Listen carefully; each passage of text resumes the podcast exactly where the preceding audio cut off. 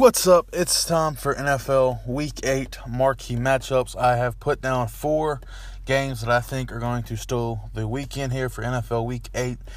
And those games are the Raiders at Texans, Packers at Chiefs, Panthers at 49ers, Cardinals at the Saints. Now, I'm going to start off with the Raiders at Texans because I'm a, I have a soft spot in my heart for the Raiders, and I, I really do wish them the best. But I do not see them getting the job here, the job done here in Texas. Um, the Raiders, you know, they're only scoring 21 points a game and allowing 30 points a game and only having 370 yards a game. You know, so. But you know the Texans aren't doing too bad either. Um, on the yards per game, they're doing 26 points per game, 390 yards a game, and only allowing 20 points. So I know I think uh, I think Deshaun Watson is going to be a lot to handle for this uh, for the Raiders defense. I, I, I do like the Raiders defense when they play in Oakland. I don't like them on the road, so I'm gonna take Deshaun Watson here, just just going ham, going crazy. And I I like my boy Josh Jacobs, but he's questionable. And if he doesn't play, I think this game's going to be even more out of their hands than than it is. Uh, so yeah, I'm going to take the Texans here, winning in good fashion, probably 28 28-16 Texans. Texans take it. All right, so up next is the Sunday night game.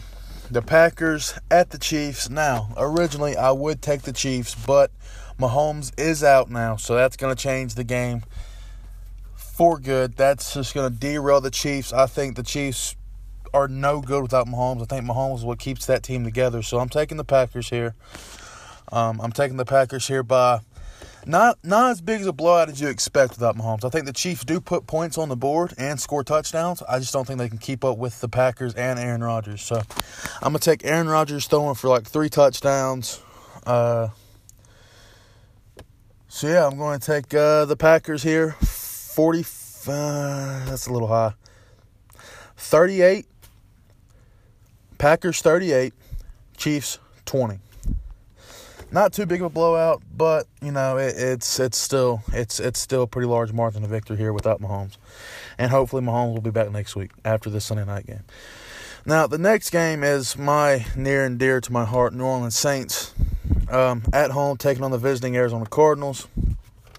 And I'm just gonna cut the chase here. We're gonna we're gonna beat the shit them. Uh, we're gonna whoop their ass. Uh, Drew Brees is coming back, which I personally think he should have waited another week just because, you know, we have a bye week next week. That means he'd get two extra weeks of rest of being 100%.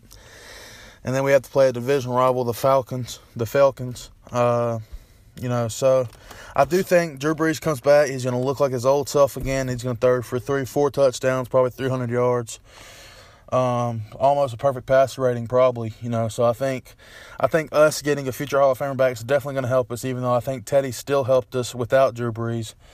Um, just, just give it up for Teddy. You know, Teddy did the impossible. You know, and our defense that we you know, when Drew went out at the second week against the Rams in Los Angeles, I thought to myself, man, we're going to be lucky if we go three and three without him. And here we are. You know, we went five and zero oh without him, and he's come back two weeks than expe- two weeks earlier than expected. So, I think the Saints come out firing. I think we hold Kyler from running.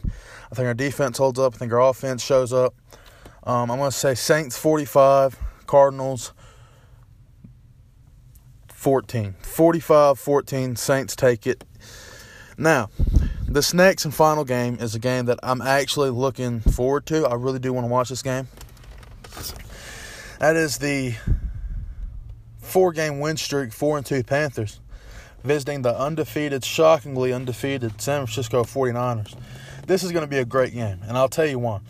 Because the Panthers with Kyle Allen, and let's just not say it's Kyle Allen, let's say it's Christian McCaffrey. Christian McCaffrey is going off, but I don't think he's played a good enough defense to say this man's a monster. Well, if, he, if he's a real monster, we'll find out tomorrow against the 49ers.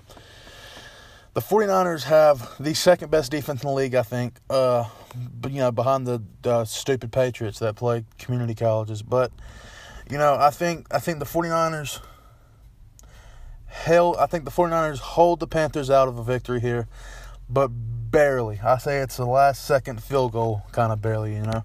So I'm going to say 49ers take this one 31 29. I say 49ers take it 31 to 29. Panthers come up just short. And just it's going to be the game of the week, I believe so. So yeah, Pan, uh, Panthers 29, 49ers 31. And that is your NFL Week 8 marquee matchups. I'm going to give you who I think the NFC player of the week is going to be and the AFC player of the week. Um, I'm going to give the AFC player of the week to uh, probably. Hmm, it's probably going to wind up being Tom Brady. They're playing the Browns. Browns are not good. So I'm going to say AFC player of the week, the Patriots defense. I'm not going to give it to Tom Brady. I'm going to give it the Patriots defense. And I think NFC player of the week, you know I got to give it to him. It's got to be Drew Brees. So thanks for watching. If you're listening, share, subscribe, like, tell your friends about this podcast, anything. I got new shows coming, new content. Um, thanks for listening. Subscribe, and as always, keep tripping.